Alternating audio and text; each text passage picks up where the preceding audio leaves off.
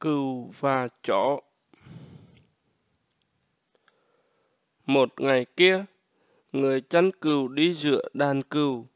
Theo sát bên cạnh là hai con chó trung thành để kiểm tra kỹ càng mọi thứ, hai con cừu đứng hơi cách xa đàn và bắt đầu nói chuyện với người chăn cừu. Chúng tôi nhận thấy ông đối xử với chúng tôi rất kỳ cục và thực tình hơi bất công. Một con cừu bắt đầu nói.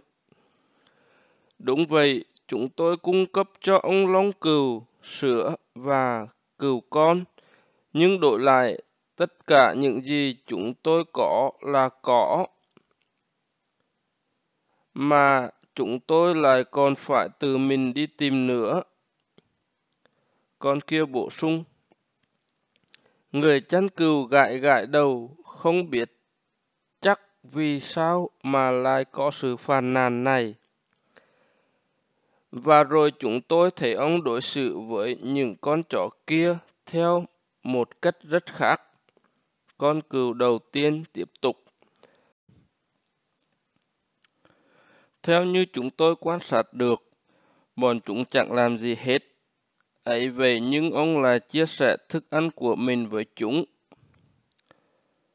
Bọn chó ngồi dậy và sủa về phía những con cừu ngu ngốc.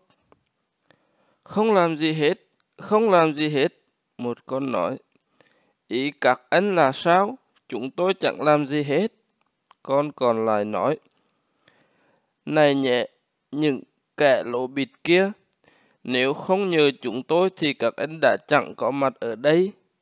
Bọn trộm sẽ trộm các anh đi, bọn sói sẽ ăn thịt các anh con chó đầu tiên nói.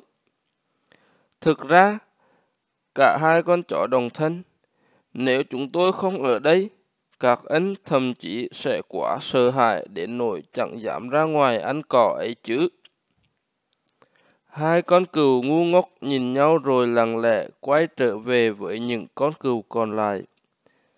Vì những con chó đã nói đúng, và người ta chẳng bao giờ nghe thấy đàn cừu phàn nàn lần nữa.